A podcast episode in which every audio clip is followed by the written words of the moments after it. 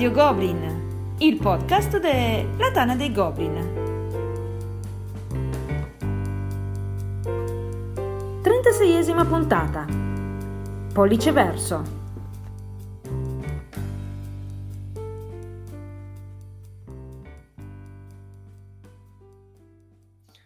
Un saluto a tutti, benvenuti a questa nuova puntata di Radio Goblin, il podcast della Tana dei Goblin. Allora, dato che ne abbiamo diversi, parto subito con la presentazione dei nostri ospiti. Torna, torna con noi, con grandissimo piacere, sicuro, ne sono certo, di tutti i nostri ascoltatori, Mauro Di Marco. Ciao a tutti. Come sapete, è il direttore di ILSA, Informazione Ludica a Scatola Aperta, nonché eh, membro della giuria del Magnifico. Eh, ci mh, vengono a uh, conoscere per la prima volta Roberto Toia, conosciuto anche come Tux. Sera a tutti, ciao. Il bellissimo e muscolosissimo recensore, mm, eh. così mi è stato detto, di mm. Monster in a Box e eh, a completare questo parterre d'eccezione abbiamo Marco Zamanni, in Tana conosciuto come Zakimis. Zakimos, veramente, Zach... comunque ciao. Zakimos, eh, perché è poco conosciuto, deve spammare un po' di più. Conosciuto sicuramente di più eh, sul sito Libro Game, dove è recensore e autore. Grazie. Accanto a me, come al solito, Marco Agzarot, che ci racconta di cosa parliamo questa sera. Ciao a tutti, stasera parliamo di un tema bello caldo, ovvero di recensioni negative. Cercheremo di capire come mai ce ne sono poche, se è vero che ce ne sono poche, cos'è una recensione e tante altre belle cose interessanti. E quindi, anzi, partirei quasi quasi proprio io a dire qualcosina su queste recensioni negative, perché comunque una delle domande più ricorrenti che viene fuori anche sul forum, su Facebook, di, di fatto questo podcast poi è scaturito da una di quelle domande fatta appunto da Marco che abbiamo ospite, è eh, perché ci sono poche recensioni negative o perché perlomeno generalmente i recensori ne scrivono meno di quelle positive. Allora, diciamo che ci sono dei motivi fisiologici per cui magari se ne scrivono poche e poi dei motivi patologici che magari saranno proprio l'oggetto della nostra discussione. Quelli fisiologici, molto brevemente, sono che si presuppone innanzitutto che qualcuno faccia, che uno prima di comprare un gioco faccia una scrematura a priori, cioè che legga un pochettino in giro, legga magari anche il regolamento, veda un video, legga una recensione e si faccia già un'idea se quel gioco può piacergli o no. È anche vero che frequentando gruppi Facebook ho perso un po' fiducia in questo tipo di pro- che la gente faccia questo tipo nel di nel prossimo in assoluto. ah, sì nel prossimo in assoluto e poi che soprattutto faccia questo, questo tipo di vicernita a priori. No, non mi sembra che sia io lo davo per scontato ma non mi sembra diffusissimo come pratica. Ma Detto... vale anche come Cernital andare sulla Tana a vedere tipo giro nel mercatino delle pulci, ah, trovo questo gioco due stelle su dieci, una schifezza immensa e quindi io lo compro. Sì, ma ci sta, può essere. Eh. Vabbè, però tu parli ma... per il tuo caso personale in questo... Eh, è una patologia, però effettivamente va a parte. Dopodiché, dopo che uno diceva ha comprato il gioco, che quindi si presume già sia abbastanza nelle sue corde, lo prova una volta e ovviamente se vede che non gli piace, generalmente lo accantona o lo rivende. Purtroppo siamo in un periodo in cui si comprano giochi in continuazione, se un gioco già alla prima volta non lascia con l'amaro in bocca, è difficile riprovarlo. A quel punto invece uno dovrebbe provarlo una seconda, una terza, una quarta volta, a quel punto avere anche la voglia di mettersi un'ora, due a scriverci sopra una recensione negativa. Marco, Quindi. ti interrompo subito perché già da questa prima tua riflessione nascono diverse domande. La prima che nascono mi viene tante, però fammi finire i... Tantissime, ma una te la devo fare subito. Vai. Eh, bravo, me l'hai fatta dimenticare. eh, vabbè. Niente, ti volevo dire, la, la, molto spesso questi giochi la, non arrivano alla terza, alla quarta partita, perché c'è anche la smania e la fretta di mettere online una recensione per quel titolo che è in uscita, sta uscendo, è appena uscito, è uscito da una settimana o due. Quindi c'è anche la voglia di essere eh, primi a pubblicare quel contenuto e quindi la, la, la, la qualità per forza di cose del contenuto stesso sarà quel che sarà. Eh, questo però lo metterei nei, nei, motivi patologici delle recensioni, perché non è cioè, la, la, corsa a far uscire per prima la recensione e quindi aver giocato una partita e farla uscire lo stesso, non è che sia una cosa... No, non depone certamente a favore di chi eh, si presuppone sia un recensore, però sì. non voglio anticipare argomenti di cui poi parleremo dopo, soprattutto con, con Mauro. Comunque i motivi fi- fisiologici sono sostanzialmente questi, e, quindi scrematura a priori, eh, voglia di riprovare un gioco che non ti è piaciuto, che generalmente non c'è, eh, e, e, voglia di metterti a scrivere qualcosa su un gioco che non ti è piaciuto, che c'è ancora meno. Quindi questo è fisiologico all'interno del, del processo da cui nasce una recensione. Ma che cos'è una recensione, prima di tutto? Perché se non definiamo un po' meglio questo punto, eh, è inutile poi che continuiamo il discorso. E questo io lo chiederei a Mauro Di Marco. Bah, va bene, ciao a tutti un'altra volta. Eh, diciamo che tecnicamente, diciamo, cercando insomma un po' a giro, una recensione è una, una breve composizione, diciamo una specie di saggio il cui scopo è quello di inquadrare quella che può essere una qualunque opera di ingegno nel, nello scenario, insomma, nella definizione, nel, nel mondo eh, della, de, della, sua, della, sua, categoria, dando, e quindi inquadrandola, dando anche, valutandola e dando dei giudizi che sono in parte eh, soggettivi e in parte derivano proprio dalla stessa classificazione. E così diciamo per curiosità, qual è secondo voi il posto dove l'ambiente in cui recensi- si fa maggior uso delle recensioni? Una rivista?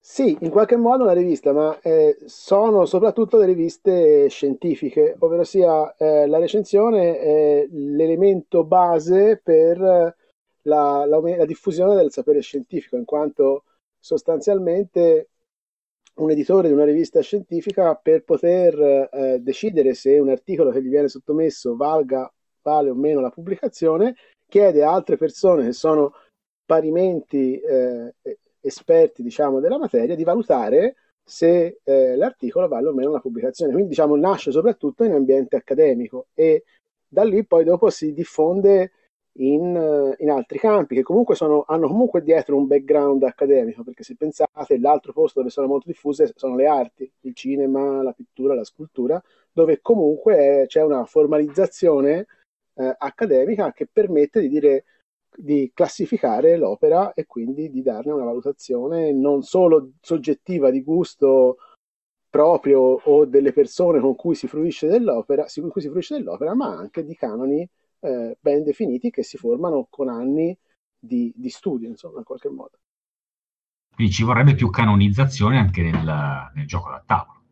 Eh, in qualche modo, in parte sta cominciando, basta vedere anche una, la serie di pubblicazioni di libri che ultimamente ci sono stati, però sì, è chiaro che per poter parlare di un corpus di recensioni c'è bisogno di una canonizzazione o se vogliamo di una uh, accademizzazione dell'argomento. Ok, perfetto. Eh, io passerei un attimino la parola a, a, a Tux al volo. Sì. Allora, Tux è qui perché ovviamente non potevamo fare a meno di avere il, um, il recensore dei, dei, giochi più brutti in circolazione. no? Ecco. Dato che si parlava di recensioni brutte, volevamo diciamo, il migliore, non abbiamo badato a spese. Infatti adesso in realtà non vedete, ma indosso una cappa nera proprio oscura da cospiratore. Però io, però io gli faccio una provocazione a Tux. No, no, non è comunque gio- gioco facile parlare male di un gioco brutto? E non è tanto una questione di facile, è una questione di... è più divertente, forse in un certo senso è più interessante farlo di un gioco bello. Nel senso che il gioco bello può andare bene appunto per la recensione più diretta, vado a prendere i punti che mi sono piaciuti di più, cerco di spiegarli come faccio anche poi ogni tanto anche meno, però ogni tanto quando ci sono eh, le volte in cui riesco ad andare a qualche fiera, a provare qualche cosa. Um, però sul gioco brutto, se ha tanti anche punti, uno può riuscire anche a ironizzarci sopra in maniera un po' più semplice, cioè tante recensioni che ho fatto eh, di giochi abbastanza raccapriccianti, in realtà il mio lavoro non è così grande perché è il gioco stesso che ti dice cosa andare a prendere, dove andare a, a trovare la cosa senza senso, la regola che non serve a niente, il disegno fatto da un bambino di 4 anni e poi messo dentro. E... Mi stai dando ragione ad Axeroth? No. E, non lo so, Ti dipende dalla facile. sfumatura che si vuole dare, però um, in certi casi effettivamente sì, cioè il, il gioco brutto di per sé ha qualcosa di cui vale la pena parlare o quantomeno farci due risate, farci un discorso sopra un po' più brioso, mettiamola così. Ok, perfetto, grazie per la risposta. Chiederei a Marco a questo punto, che, che comunque era quello che poi aveva diciamo, lanciato la, la, domanda nell'etere, come mai non ci sono recensioni negative o se ce ne sono poche, lui se si è fatto un, una sua idea del perché, al di là delle motivazioni fisiologiche che io ho detto all'inizio, poi semmai eh, lo aiuto perché io un'idea ce l'ho. Ma guarda, io di base avevo posto, cioè tutto nasce da un post che avevo fatto su Facebook, sul gruppo Giochi da tavolo, un po' per provocazione. Era un lunedì, non avevo molta voglia di stare lì a lavorare, ho detto dai, buttiamo lì la, l'amo e vediamo un po' che come, come reagisce la gente. Il discorso base che avevo fatto io era questo. Io so, perché i recensori spesso lo dicono, le ragioni per le quali questi recensori non fanno recensioni negative perché molto spesso è capitato o di parlare direttamente o che l'abbiano detto loro in pubblico. E dicendo appunto quelle motivazioni che Asgard mi hai detto tu prima, cioè eh, dato che fare una recensione significa giocare un gioco tante volte, se un gioco non è bello, non mi piace, non ha senso che ci perda del tempo dietro, non ha senso neanche che lo acquisti perché faccio una scrematura alla base, sono tutte motivazioni perfettamente logiche ma che non giustificano a mio avviso il fatto che sia così difficile trovare delle recensioni critiche negative su tutto il web, perché è una scusa che può valere per una persona, due, tre, in 10, 20, 30 casi, non sempre. Per cui ho messo lì, ho fatto questo post su Facebook dando un po' di opzioni, che sono quello che, penso. Una era questa. Guarda caso, poi nei commenti tutti hanno detto che per loro è questa. E vabbè, sarà così. Le altre opzioni, un pochino più brutali, sono più legate al fatto che sia così difficile avere per un recensore in Italia, soprattutto di giochi da tavolo, visibilità. Perché alla fin fine la recensione critica ti porta meno visibilità per tante ragioni, un po' perché non può essere condivisa, cioè non verrà a rigor di logica condivisa dalla casa editrice, un po' perché ti porterà della rogna, perché magari sarà il fan del gioco che si incavola e se la prende con te, un po' perché magari lo stesso autore del gioco ti potrebbe di- chiedere come mai hai, non hai apprezzato determinate cose, potrebbe metterti in difficoltà. A quel punto, da parte del recensore, ci vuole una competenza, un'abilità e una voglia di star dietro a tutte queste polemiche che magari tutti, alcuni potrebbero non avere. Capisco Quindi anche, anche hai, perché hai, parliamo di persone okay, no, hai, hai già segnato diciamo, due, due, punti che mi ero segnato anch'io. Quindi, eh, per ricapitolarli, il primo sono banalmente i click il click al sito, se io parlo bene di qualcosa, attiro comunque tutti i fan di, quella, di quel gioco, sono ben visto, ben voluto e faccio tanti click con i click spero magari che mi arrivino le scatole dalla casa editrice per recensire altri suoi giochi. Questo no, però lui non bene. l'ha detto Marco. Eh no, infatti... Io, non lo sto dicendo. Però anche contrario. Non c'è problema, ti dirò anche di più. Salutiamo uh, Max della Stereo che non pubblica sul suo sito le recensioni della Tana dei Goblin, cosa che mi fa a questo punto anche abbastanza piacere, devo dire, perché vuol dire che effettivamente sono recensioni non... Uh, non prezzolate. No, ma invece io volevo dire a proposito delle famose review copy, ma poi magari ne avremo parlato più avanti, che questa idea che tutti hanno su Facebook soprattutto, che i recensori fanno così perché vogliono le scatole. Boh, io di recensori ne conosco tanti e uno non ho mai trovato uno veramente contento di ricevere review copy, perché parliamo comunque tutti di, di, persone che vivono sommersi dalle scatole. Dai, sono sommerso dalle scatole io, figuriamoci voi.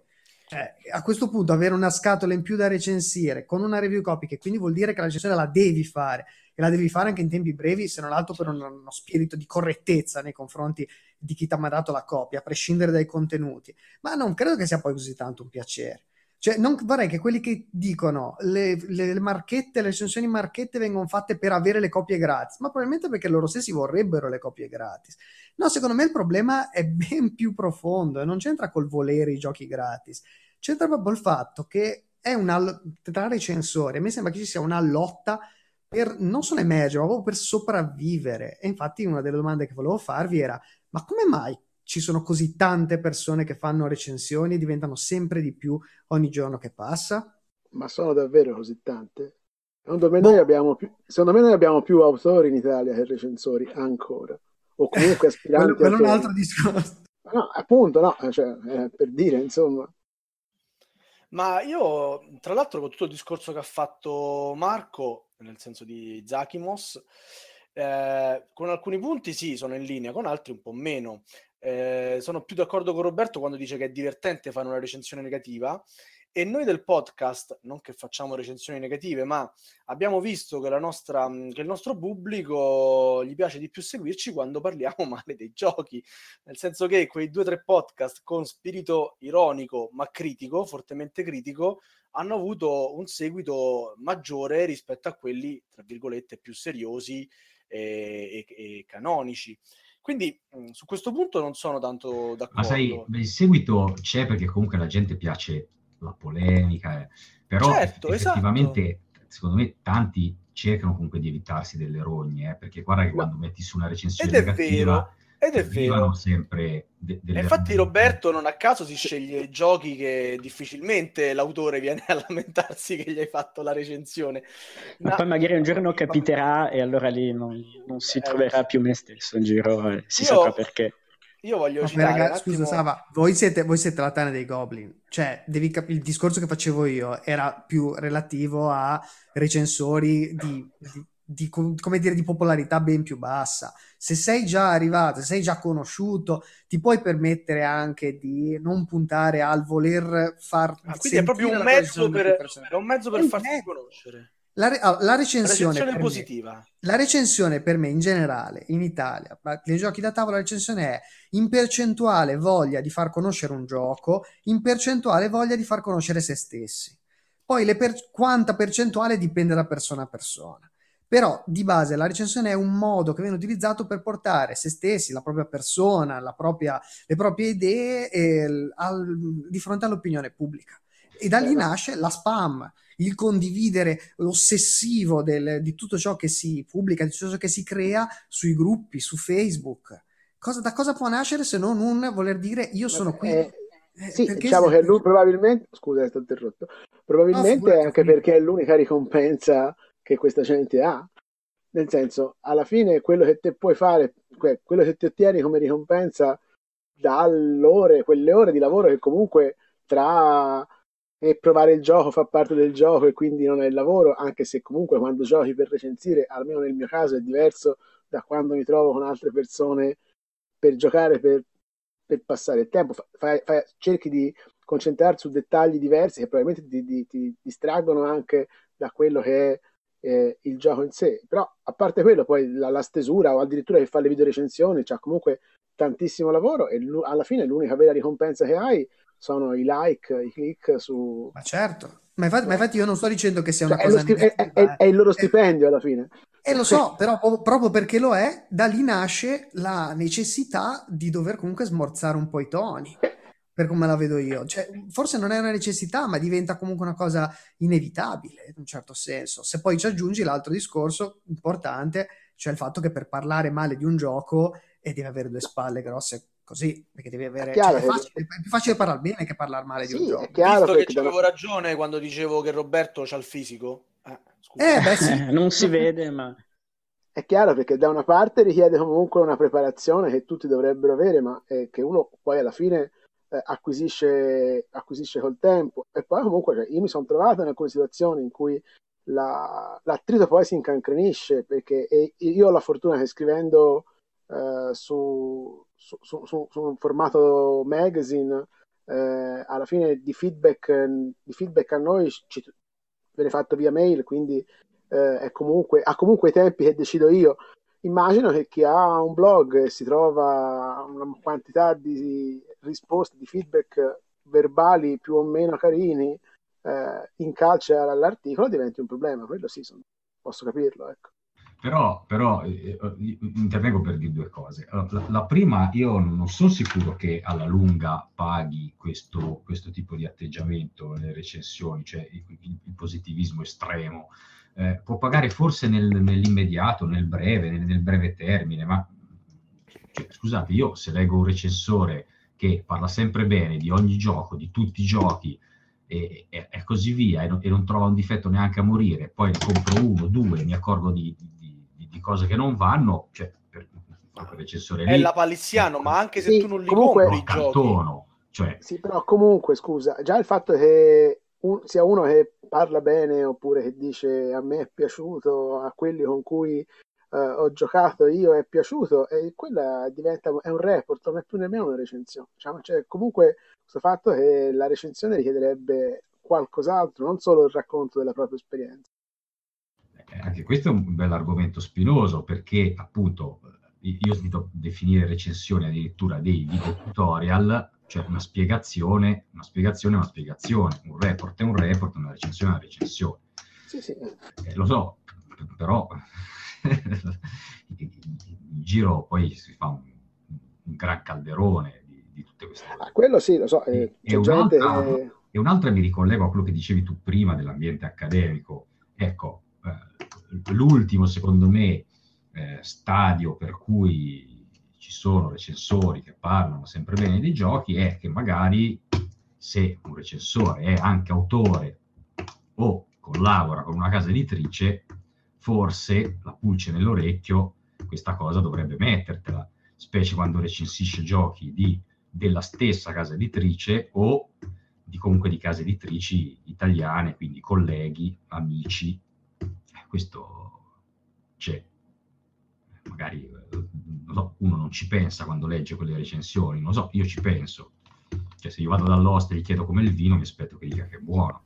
So, eh. Però non in, tutti, non, in tutti, non in, tutti, i settori succede così. Eh, non in tutti senso... i settori, io sto parlando di questo settore e, e sicuramente se tu sei un autore o sei un collaboratore di una casa editrice mi fai una recensione di un gioco edito da quella casa editrice o da un, un altro tuo amico editore o da un altro tuo amico autore, io che valore posso dare a quella recensione? Zero. È il valore che quel recensore no, zero, pensi zero. che meriti. Perché... Cioè, dipende no, da tipo... quanta obiettività lui è in grado di mettere. Se ne mette così tanta da andare oltre ai rapporti intrapersonali che ha con eh, persona o entità. Guarda, ti faccio, eh. ti faccio un esempio. Il capo, sito Caponata Meccanica, lo conoscete? Tra l'altro è un sito fantastico di GDR, no. per cui se non ah, lo conoscete... GDR, lo no. Vabbè, il Caponata Meccanica è il sito di Mauro Longo, che è un bravissimo autore di libri interattivi e che fa recensioni anche dei libri editi dalla casa editrice con cui lui collabora e di suoi amici. E fa delle recensioni dove li massacra in, con nel senso molto gentilmente li mette proprio a nudo dicendo anche guardate non è una vera e propria recensione perché sono amici e quindi potrei non essere obiettivo alla faccia di non essere obiettivo per dire lui è così ma ne conosco anche altri così. E alla fin fine non c'entra il fatto di essere dentro la casa editrice, quello è un discorso generale. Io credo che debba valu- essere valutato personalmente, personalmente. Il sì, no, allora di- diciamo che finora quelli che ho letto nei giochi da tavolo non rientrano nella categoria di... Ecco, ecco. Il bravo allora recensore punto... può può parlare anche eh, dei difetti di un gioco, lasciando comunque che la recensione abbia un tono positivo. Cioè, non è detto per forza che deve essere tutto rose e fiori, è su questo che noi ci stiamo concentrando questa sera.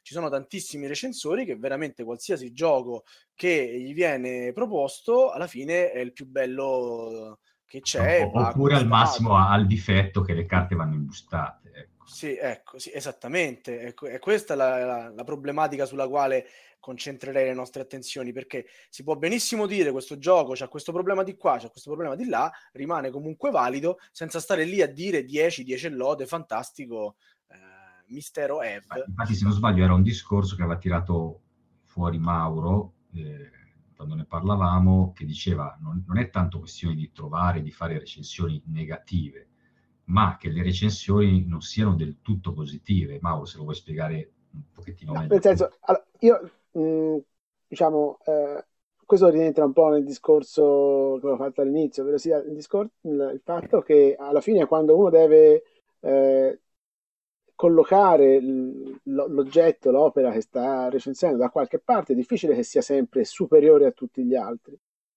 In qualche modo sarebbe normale in un lavoro di recensione eh, anche confrontare con ciò che è stato fatto prima e vedere dove il gioco magari supera gli altri titoli e dove è inferiore, cioè diventa alla fine un cercare di dargli una, prima ancora di dire è brutto o è bello, di dargli una, una, sua collocazione. Già questo in qualche modo porta a, a, evidenziare quali sono i pregi e quali sono i difetti.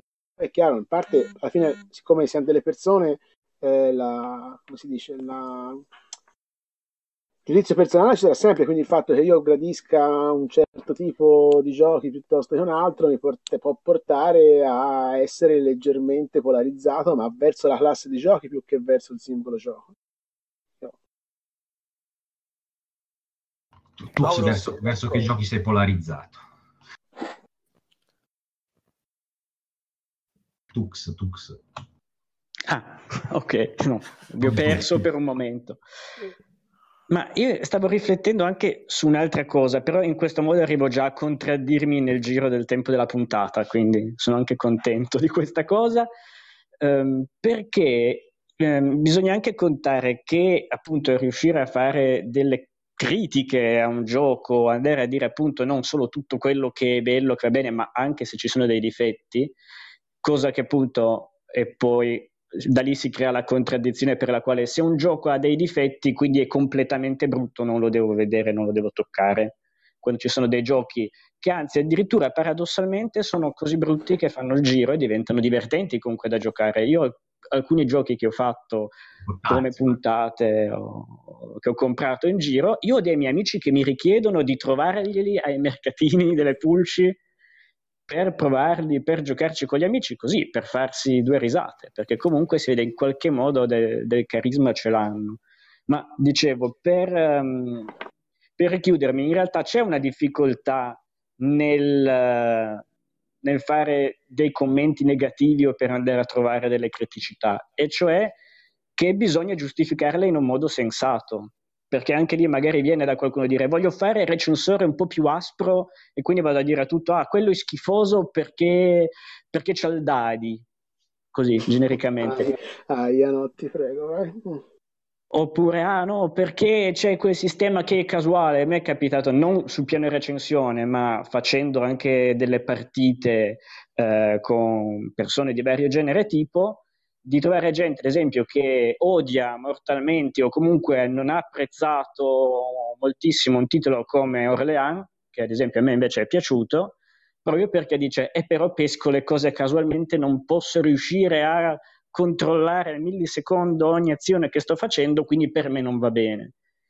E bisogna appunto anche cercare di già specificare prima magari qual è il gusto personale della persona eh, io dovessi fare la recensione di un gioco di aste, dovrei dire quei giochi non mi hanno mai detto tantissimo, quindi ve lo dico, ma sapete che è, è sempre un che di, deviato. Beh, cioè, come, è, come, è, come, diceva Mauro, cioè Però anche devi lì, avere gli, eh. gli, strumenti sì, per, sì, per sì. distinguere quello che è il tuo gusto personale dal difetto del gioco, Mm. devi avere gli strumenti per capire le meccaniche perché sono state inserite in un gioco o perché non sono state inserite, perché sono state fatte in un modo o perché non sono state fatte in un altro. A quel punto viene fuori la recensione, se no come diceva Mauro è un report, a me le aste non piacciono, ci siamo divertiti poco, questo gioco fa schifo, però è un report, Mm. non è una recensione.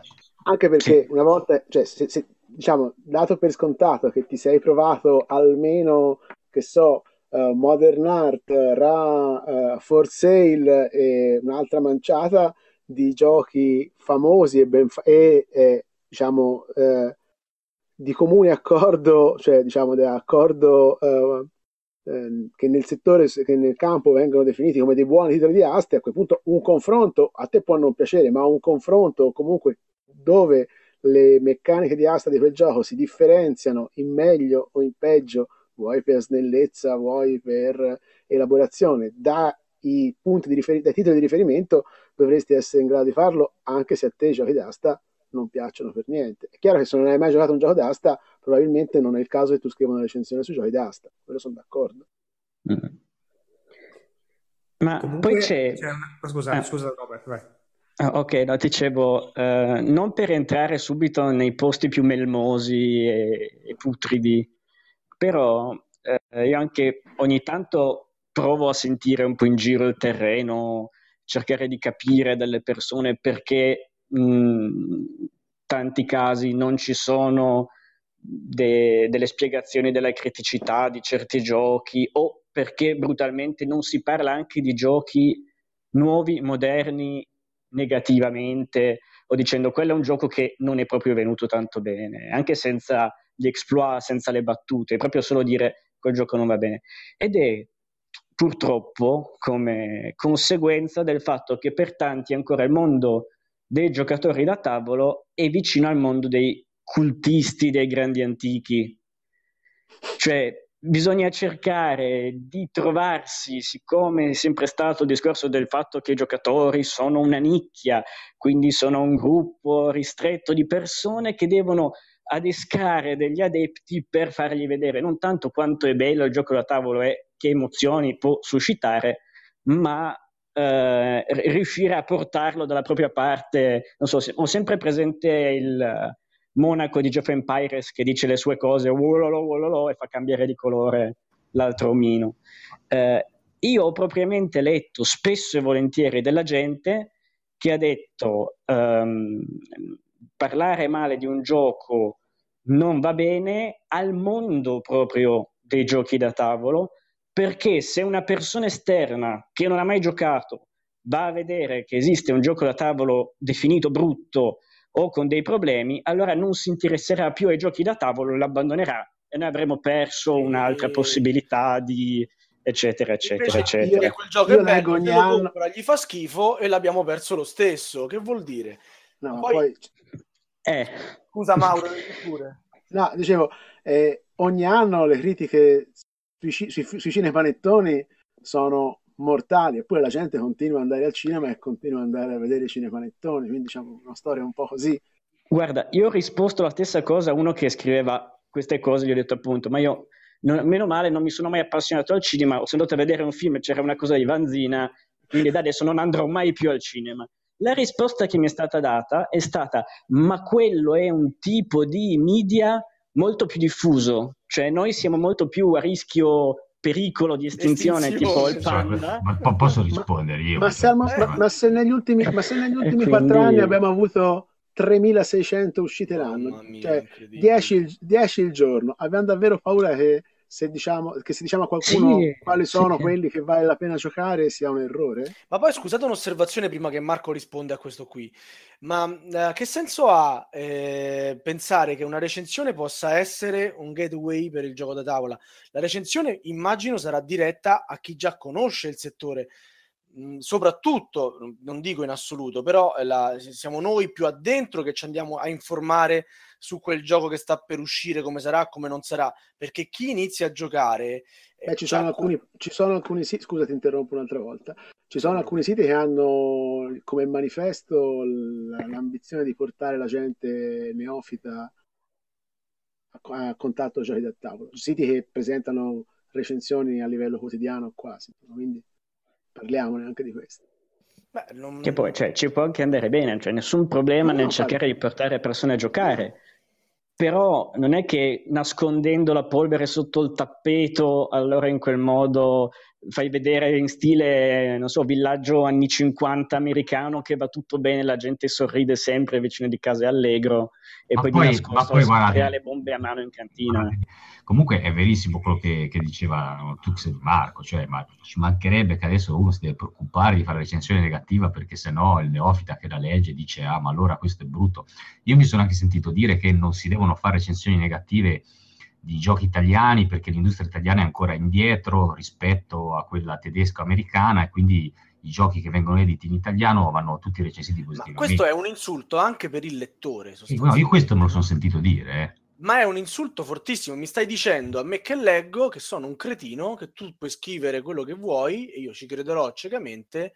E, e, e niente, se tu mi dici che quel gioco lì fa schifo, è bello, perdono, ma fa schifo, io me lo compro ed è bello. Non è così, no? Non funziona così. Torniamo al discorso che facevate prima. Le persone che leggono una, due, tre, venti recensioni tutte positive cominciano a pensare forse a questo qua gli piace proprio tutto, mi rivolgo ad altri mi rivolgo ad altri. Cioè, eh, ma la... Sava, perché tu, pe- tu pensi, tu stai, hai detto una cosa molto interessante, cioè le persone leggono la recensione e poi comprano un gioco. Ti butto lì un pensiero inverso. E se le persone leggessero le recensioni dopo aver comprato il gioco? Eh, è sì, possibile. Normalissimo, no, è possibile. Eh, normalissimo. Perché pensa a tutte le persone che sì, però comunque Facebook postano la foto del gioco appena comprato dicendo l'ho appena preso com'è.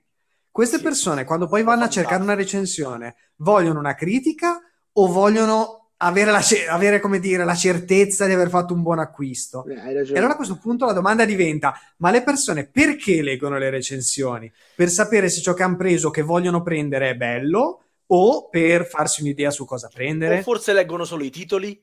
Beh, quello, quello è ancora meglio. Io volendo una risposta ce l'ho, però è peggiore di tutte queste sommate. Vai, vai, spara, Quindi, spara. Il, il, momento tristezza. No, allora, um, anche vedendo spesso dei commenti, allora, per quello che riguarda le foto postate lì, secondo me è semplice, appunto, si traduce nel cultismo.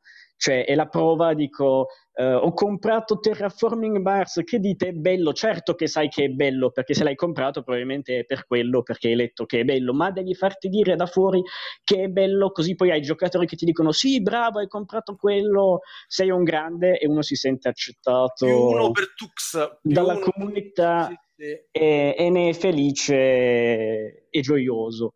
No, il, l'altro discorso ancora è un po' quello eh, come posso dire, um, delle persone che non tanto uh, guardano o leggono delle recensioni per sapere uh, un'opinione su un gioco. Ci sono, ci sono tre passaggi, secondo me, che sono la persona che leggeva le recensioni per sapere opinioni generiche da più persone, sapendo anche i gusti, magari di quelle persone che sento su YouTube o che leggo come articolo scritto, per vedere se è una cosa bella o no, eh, o semplicemente un gioco come sia fatto. Poi si passa alla parte acquisto, vado a vedere delle recensioni per capire se voglio provare a, a comprarlo o no. Magari ho pochi soldi a disposizione, escono come detto 2500 giochi, voglio vedere qualcosa che può essere più vicino a quello che mi interessa, quindi cerco di capire se c'è qualcosa che è fatto così e se mi può piacere. Adesso siamo forse ancora al gradino più sotto, e cioè, eh, no, prima forse c'è ancora il fatto proprio più, cioè quello che ho appena detto, ma in maniera più brutale. Guardo la recensione per sapere se una cosa è bella o no, in modo tale che possa comprare solo cose belle. Anche lì ho visto da Facebook gente scrivere ditemi quali sono i 10 giochi da tavola più belli degli ultimi tre anni perché così li compro. Senza gusti, senza niente, così generico. E poi si arriva al fondo che sono le persone, sono i recensori, sono quelli che appunto anche su YouTube spesso vengono definiti ora anche in altri ambiti, forse anche più in altri ambiti, come influencer, quindi che ti influenzano, che ti devono dire quali sono i giochi che ti devono piacere. Vabbè, cioè, che è un questo, discorso questo già terribile, cioè, più già, articolato, già però... La già la parola influencer è, è, è, è nefasta, funesta. Cioè... però lo cioè, sono. Però prima, si, prima si, chiamavano opinion leader, ma alla fine la stessa. Il senso è quello. La, su... la figura è la stessa, dai. Nel momento in cui l'opinione di una persona influenza i gusti di un'altra, a prescindere dai gusti personali, eh, lì davvero vabbè, diventa un guru, diventa proprio una setta. Oh, ma cazzo, ma cioè, non, non persona... devi scrivere recensioni per diventare un influencer. Cioè, io vedo gente che nel profilo si scrive sono un influencer, cioè no, non sei un influencer.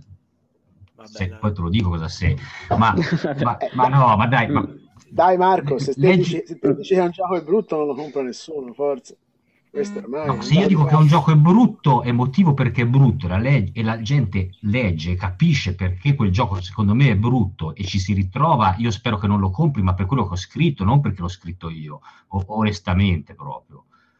Cioè, Ma pensare che veniva- uno, che, uno, che uno non compri un gioco solo perché io ho dato 5 non mi fa piacere, non mi fa piacere per niente. Quello è vero, sì. Però scusate, Mm. a, parte, mh, a parte Marco che elimino dalla categoria delle persone di cui sto per parlare, ma spesso a me mh, eh, fa piacere che qualcuno parli male di un gioco e, e magari io me lo compro lo stesso, perché eh, ovviamente questo succede soprattutto nelle comunità in cui ci si conosce, no? come la Tana dei Goblin in questo caso specifico. Però se io so che quel tizio ha i gusti un po' opposti ai miei e parla male di un gioco, non posso dire di questo di Marco ovviamente, e io magari me lo prendo perché so che a lui quel genere di giochi lì non piacciono.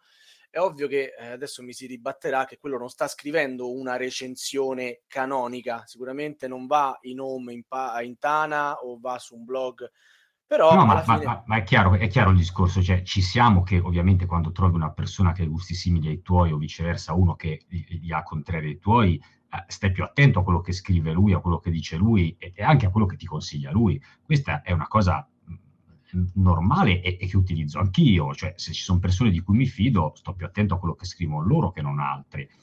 Eh, però eh, la recensione di, di per sé andrebbe capita, letta, analizzata a- al di là di, di- di quello che la scrive. Insomma. Giusto, Ma poi anche non, è, non è molto- mica vero che deve essere solo un, un consiglio per l'acquisto, stiamo un po' anche sminuendo la recensione. Eh, esatto. A me capita molto spesso di leggere recensioni di giochi da tavolo solo anche per il piacere di approfondire un pochino un titolo e scoprire magari qualcosa che mi era sfuggito. L'esempio che mi viene in mente adesso è First Class, che era un gioco che mi interessava abbastanza, ho preso, carino.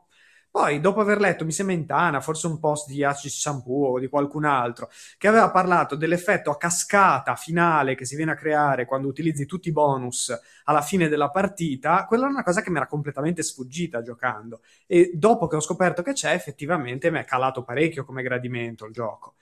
Quindi, eppure, cioè, ce l'ho ancora, ci gioco volentieri. Eh, semplicemente è anche piacevole leggere una critica perché ti fa vedere un gioco sotto un profilo diverso. Non è solo mh, un discorso brutale di acquisto o meno, è anche un condividere, leggere l'opinione di qualcuno che ne sa più di te o ne dovrebbe sapere più di te.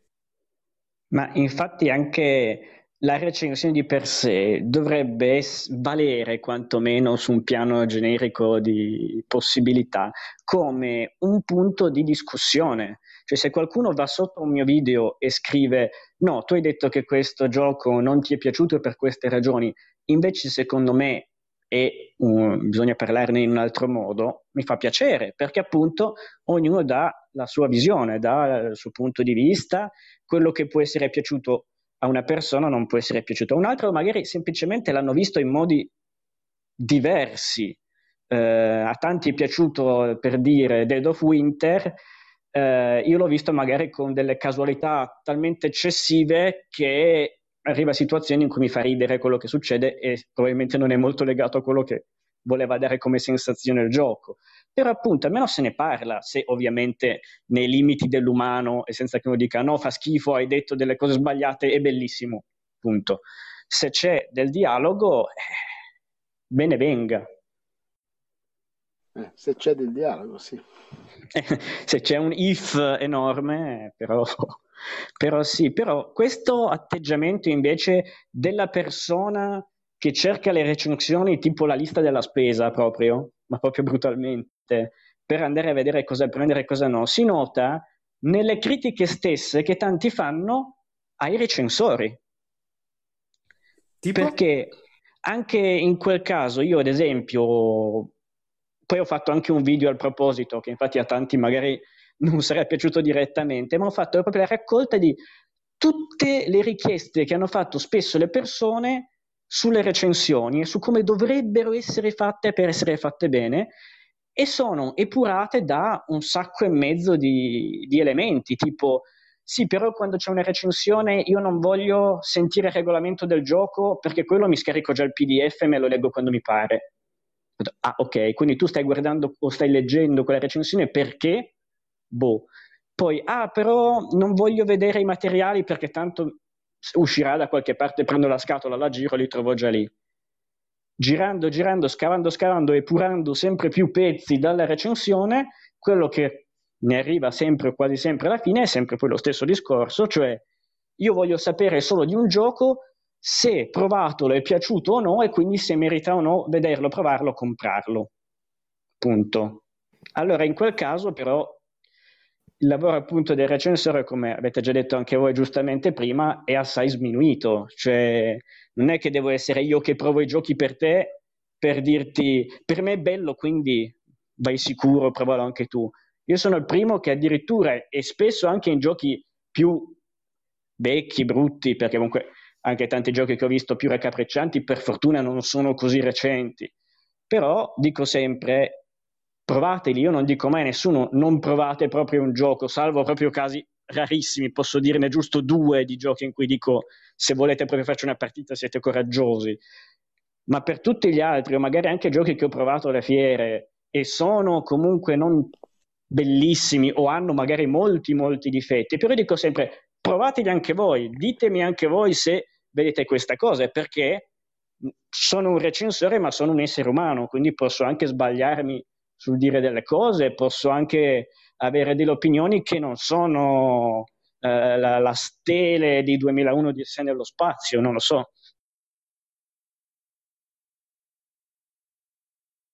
Scusate, che, uh, beh, eh, mi ricollego un attimo all'ultima cosa che ha detto Roberto e mi rendo conto che probabilmente in questa puntata manca qualcuno che ci possa dare un'opinione eh, da persona che si è appena affacciata al mondo dei giochi. Perché secondo me questo aiuta un po' anche a capire perché adesso nei giochi da tavolo sia così difficile trovare delle recensioni critiche. Cioè, tutto comunque per me nasceva, il mio dubbio nasceva dal fatto eh, di vedere perché in altri settori, come può essere il mio, questi problemi non li abbiamo. E il motivo potrebbe essere che nel settore dei giochi da tavolo, che tutt'altro ben lontano da essere un settore totalmente di nicchia, è in espansione. Io mi ricordo anni fa, quando ho cominciato ad affacciarmi al mondo dei giochi da tavolo, mi piaceva praticamente tutto, lo dico proprio onestamente, e penso che per tanti fosse così. E io credo che esista oggi un certo tipo di pubblico che eh, non avrebbe neanche senso per, lei, per questa persona sentire una recensione o leggere una recensione critica. Mm, queste persone vogliono crearsi una collezione, crearsi una serie di giochi da poter portare agli amici, da poter provare in famiglia e vogliono giochi belli. Queste persone cercano recensioni positive di giochi belli e li comprano e li apprezzano. Cioè, riuscirete a trovare opinioni positive di praticamente qualunque gioco, se ci pensate. Allora, per questo tipo di pubblico, questo tipo di pubblico che recensioni cerca? Cerca recensioni che gli dicono questo gioco è bello, prendilo e andrai a colpo sicuro. Le recensioni critiche non, non, servono a questo tipo di pubblico, servono a chi come noi ha bisogno di fare scremature, approfondimenti. io non so quanto grande sia il pubblico che cerca quel tipo di recensioni rispetto al precedente. Voi come la pensate? Sicuramente più piccolo e più ristretto, anche perché eh, scrivere una recensione costa fatica, ma anche leggerla costa, costa fatica. Cioè, eh, è più facile fare un post su Facebook e chiedere è bello o brutto e poi alla fine avrai un hype più alto o più basso a seconda di quanti ti hanno risposto è bello o è brutto. Quello è più, più, veloce, costa meno fatica e come hai detto tu sicuramente quel pubblico lì è più, più ampio attualmente. Infatti boh, so, ci, ci, si può fare anche poco, eh, cioè, più, più, di scriverle, non è che puoi obbligare la gente né a leggerle né a, né a capirle. E l'altro invece argomento che era rimasto da, da, da trattare, de, quelli di cui avevamo parlato come possibili domande, era questo, e cioè l'oggettività e lì c'è da discutere, ma l'oggettività nelle recensioni la possiamo trovare? Beh, una... Vai Mauro, vai. Cioè, secondo me, riallacciandomi a quello che ho detto prima, è chiaramente da una parte c'è un giudizio personale che dipende dai gusti personali e quindi eh, sono tutt'altro che oggettivi, però ci dovrebbe essere appunto una parte di, diciamo così, revisione che dovrebbe essere oggettiva, mm-hmm. cioè uno si può trovare, è chiaro che è, quel, è più come paragone, come confronto e non come valutazione assoluta, cioè la valutazione assoluta, siccome dipende da parametri personali, non, eh, non può essere e difficilmente sarà oggettiva. Una valutazione comparativa, in, almeno per una buona percentuale, può essere oggettiva. Il problema è che, cosa, appunto, se uno cerca un voto, ecco, il voto dipende come si forma, ma comunque è dato in parte anche dall'esperienza personale. È chiaro che se è la sera in cui io sono stanco morto, ho fatto fatica a leggere il regolamento e mi formo una prima impressione eh, non positiva e poi diventa più difficile anche magari riprendere il titolo. Però questo è una cosa personale che è diversa invece da una parte di comparazione che in teoria si dovrebbe poter fare in maniera pressoché oggettiva, almeno per come lo vedo io. Gli strumenti per fare la comparazione, quindi deve Vabbè, avere però, un, po di, scusa, un po' di bagaglio tecnico alle spalle. Sì, ma un po' di, eh, in teoria se uno, cioè, se uno vuole scrivere una recensione ma non un report, un minimo di bagaglio tecnico lo deve avere, cioè conoscere il linguaggio, eh, conoscere i rudimenti di alcune scienze, tipo la statistica, se vogliamo fare qualcosa che non è completamente deterministico. Ti dico un po' di teoria dei giochi, proprio un minimo, un minimo, un minimo. Ci sono alcuni libri che la spiegano in maniera semplice, ma che comunque eh, ti danno un'idea di quello che, di che cosa si tratta. E poi, appunto, aver provato un sottogruppo di giochi che sia significativo al, per almeno il tipo di gioco che stai recensendo. recensendo. Secondo me c'è, c'è, un centinaio di giochi circa che dovresti aver provato e conoscere bene prima di iniziare a scrivere qualcosa che non sia il tuo report di cosa hai fatto la sera prima. Quindi parliamo veramente di eh, fraintendimento di, di termini, perché alla fine, da come parla Mauro, per essere un recensore diciamo con la R maiuscola. No, comunque... Almeno per come, per come, lo vedo eh, io. Cioè, eh, ma no, ma io, io, penso che qui nessuno sia in disaccordo con quello che hai detto, sostanzialmente. E il fatto è che molte persone, mh, vuoi perché spinte dalla passione, e questo è sicuramente un grande motore eh, del nostro hobby, eh, si improvvisano eh, recensori, ma è poi corretto chiamarceli recensori? In questo caso, da come l'hai spiegata tu, Mauro, assolutamente no, giusto? Ah, infatti, no, io specialmente per, la, la, per quanta parte diciamo video che ora va parecchio, quasi nessuno si, cioè io ne conosco uno solo che si chiama recen- cioè, che si autochiama recensore, due forse. Tutti gli altri presentano un formato diverso. O forse sbaglio, non ne seguo tantissimi perché mentre io, mi, mentre io leggo volentieri tantissimo mi annoio un po' dopo un po' vedere filmati e quindi tendo a saltare tutta una serie di parti intermedie. Sai, tieni anche conto che il nome recensione comunque aiuta a essere trovati su Google. Torniamo al discorso sì, che ho fatto prima della visibilità. Sì, sì, C'è gente che magari d'accordo. è consapevolissima di non fare recensioni, ma che se metti recensione e se la gente clicca, se metti commento, se metti... Secondo me ora se metti, no. tuto- se metti tutorial va più che se che più che se metti recensioni. Sì, vero. Eh, se uno però non fa tutorial, ma dà semplicemente un'opinione, come fa? Eh, diventa un casino. Sì, sì, sì. Volevo lasciarvi con un, con un pensiero, perché come saprà chi ha discusso come su Facebook, io eh, apprezzo molto coloro i quali utilizzano i mezzi potenti che la Tana ci ha donato, facendo quegli ottimi articoli, che lo sono davvero ottimi, non sto scherzando, sui difetti tipici dei giochi da tavolo e le, le, varie tipologie di giochi da tavolo. Con questi articoli la Tana ha messo a disposizione di tutti dei mezzi che le persone spesso non sanno usare. A me se c'è qualcosa veramente che manda fuori dai gangheri è chi in un che butta lì le parole inglesi a caso, i vari downtime, sì, runaway leader, vabbè, analysis, paralysis. Ecco, lì eh, abbiamo dato i mezzi a persone per ritenere di essere dei recensori, perché possono sparare i paroloni, senza però avere la capacità, la, la competenza per poter capire cosa vogliono dire e quando devono essere utilizzati quindi anche quello diciamo che ha comportato questa prolificazione di commenti tecnici. Va bene, Sava, dai, direi che ci siamo sì, fatti direi nuovi amici anche stasera. Esatto, e... vabbè, lo sapevamo che l'argomento ci avrebbe reso più simpatici ancora ai più. Eh, ma visto, visto, quello di cui abbiamo parlato, io eh, lascerei i nostri ascoltatori con una domanda ad hoc, ovvero chiederei a Mauro, Roberto e Marco qual è quel gioco che se vi proponessero, per quanto è brutto, voi vi alzereste da tavola e tanti saluti, andate a letto. Mauro. Eh, ce n'è più di uno, fammici eh, eccolo, vedi, uno che recensisce anche negativamente. Uh, beh, sicuramente, sicuramente allora, beh, da due è Engist di, di Rosenberg, una cosa secondo me, ma lì dice che poi c'è stato un errore nella stesura del regolamento, però Vabbè, ma non sparate sulla Croce Rossa, dite titoli che dire, ci vuole eh, poco oh, dire che... Scusami, eh, lo so, ho capito, eh, è uno dei titoli che è stato lanciato da, da, da aziende molto grosse anche internazionali e quindi eh, che ti devo dire? Eh... Roberto, vabbè, con te Roberto ho capito. Il peggiore L'asta diventa più alta, eh, sì. l'asta si alza di parecchio. I peggiori allora, dei migliori. ah, ah, perché se devo dire il peggiore dei peggiori saprei anche dare un paio di titoli, perché anche tra i peggiori, come detto, ci sono i peggiori con i quali ancora una partita con gli amici li ho fatta e restano divertenti seppur terrificanti.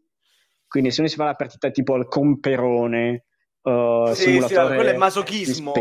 Io... È masochismo, ma io ho trovato gente che mi ha detto: Ma facciamo una partita. Abbiamo fatto una partita, una sera in 4-5 persone con tipo One Hour of Elevator Music di sottofondo. Ti sentivi proprio gli spingere i carrelli, eri fomentato. Oppure comunque ci sono quelli con le stupidate, le domande idiote dentro, i trivia fatti a caso.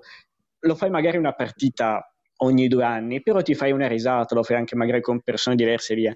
Ci sono quei giochi che materialmente giocarli è uno spreco di tempo o ti perdi eccessivamente. Ad ora, di tutte le cose più terrificanti che ho trovato, nulla ancora batterà mai per quantità di regole a caso incastrate una sull'altra che poi portano veramente non si sa bene dove. Uno è Drago Mago, titolo di carte che ancora si può trovare nelle migliori tabaccherie, che mescola il carta sossoforbice alla briscola, all'esplorazione, all'inserire, creare i percorsi tipo saboteur in un pacciugo unico, però ancora ha delle regole, ecco, forse si salva per quello, comunque qualcuno ha scritto delle regole. Eh, il peggio ad ora veramente totale è stato Operazione Trionfo della, penso, Giochi Preziosi ancora, non so se era già defunta. A te qualcuno te lo chiede di giocarci a sti giochi, perché a questo punto non capisco. Uno, uno una volta ci ha provato, uno qualcuno eh. ci ha provato, ah, ma porta quello perché dai, è così brutto che voglio vedere se effettivamente lo è così tanto. Io di quel gioco l'avevo anche scritto da qualche parte, mi pare, non so più dove. Eh, la prima partita che ho fatto per capire se effettivamente il regolamento è costruito in modo tale che tutto il gioco che fai può anche non essere giocato e tanto vinci o perdi casualmente, che è interessante come concetto, eh, quindi ti, ti, ruba proprio il tuo tempo vitale. Eh, questa prima partita l'ho fatta con amici una sera di Capodanno, sera non proprio giusta perché erano le 4 del mattino, già sotto pressioni alcoliche di un certo livello e anche così abbiamo capito che era un gioco talmente orrendo che l'abbiamo lasciato perdere e non l'abbiamo finito. Proprio perché, vabbè, cioè, ad ora è l'imbattuto, poi mi lascio aperto a, a sorprese per il futuro, ma... Va bene.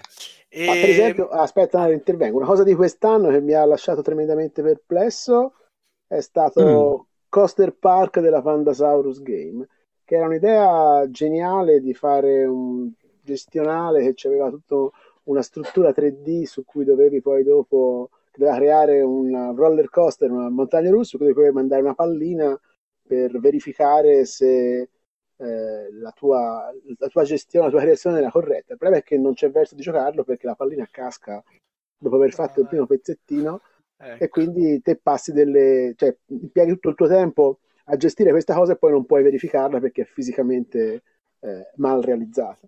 Vedi che a parlare male dei giochi invece ce n'è tanto da dire. Guarda qui, abbiamo fatto... No, allora, probabilmente perché era una, cosa, era una, cosa, che leggendo il regolamento ero rimasto folgorato e non ero l'unico perché ho letto altri commenti a priori di gente che era interessatissima, sia recensori sia autori di giochi italiani che avevano detto ah, è una figata tremenda così e quindi uno va lì speranzoso, poi lo prova e si rende conto che proprio non va.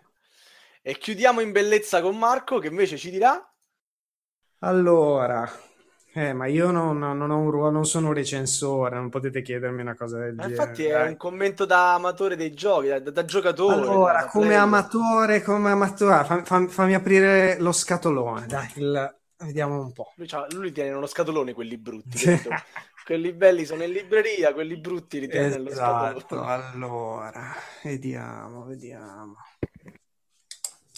Beh, allora direi che se devo proprio trovare un gioco che non è piaciuto a nessuno, nessuno, ma ho, ho buon gioco. Poco no, no, devi essere tu che ma ti dicono: se... è, giochiamo a questo e tu ti alzi e te ne vai. Questo deve essere. E eh, vabbè, allora quello direi che ce n'è soltanto uno oh. ed è One Night Ultimate Werewolf. Che ah. se me l'avessi chiesto due anni fa, ti avrei detto che era il mio titolo preferito. Addirittura Poi, c'è avuto questa escalation. Sì, sì, me, me l'hanno mandato a nausea perché One Night at Mel Werewolf è un gioco simpaticissimo in cui uno dei giocatori al tavolo si deve immolare per farlo funzionare. Nel senso Beh, che come... se tutti rimangono zitti dopo che è finito, non so se avete, presente, avete tutti presente come funziona, no? Sì, c'è l'app sì. che ti dà 10, 10, minuti, ti dice cosa fare, poi apri gli occhi, cerchi di capire chi è il lupo. Se non c'è uno che inizia a parlare, il gioco si pianta e chi inizia a parlare viene ucciso, sempre. Chi è che inizia a parlare per far funzionare il gioco? Io.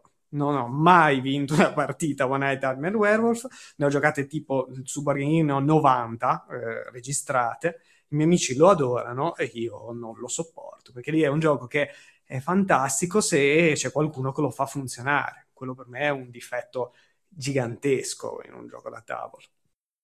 No, dai, è un gioco sandbox. Va bene. Può trovare dai. un termine positivo per tutto. Eh, no, comunque, per, in realtà il problema grosso, davvero, è che è difficile trovare un gioco oggi veramente brutto. Ma no, c'è. È difficile. Cioè, ce ne sono, va bene, ma con tutti quelli che escono la percentuale è bassa. Sai cosa c'è? Che oggi è trovare anche gioco... trovarne uno veramente bello. È bravo, è quello, è quello scrivo. Ma è normale, diventa mesti- è diventato mestiere eh sì, si, si poco, scrivono poco libri. Coraggio, poco coraggio, troppo... No, vabbè, ma troppo... eh, da, se devi, già, già, vivo, già, vivono poco i giochi perché ne escono tanti, quindi un gioco vive tre mesi, quattro mesi se va bene. E quindi tiri, tirano a fare ciccia, ma è normale. Cioè, se resta qualcosa di creativo, viene fuori o dall'estremo oriente o da altri da altre eh, diciamo canali di, di, di paralleli. E vabbè, dai, ci facciamo una, un'altra puntata su, su, sull'andamento del, del, mercato moderno. Allora, bene, salutiamo tutti i nostri ospiti, li ringraziamo per questa puntata e passiamo la parola al nostro regista Elianto. Buonasera a tutti, io come sempre ricordo ai nostri ascoltatori la mail podcast.goblins.net alla quale potete scriverci per commenti o per proposte e idee per le prossime puntate.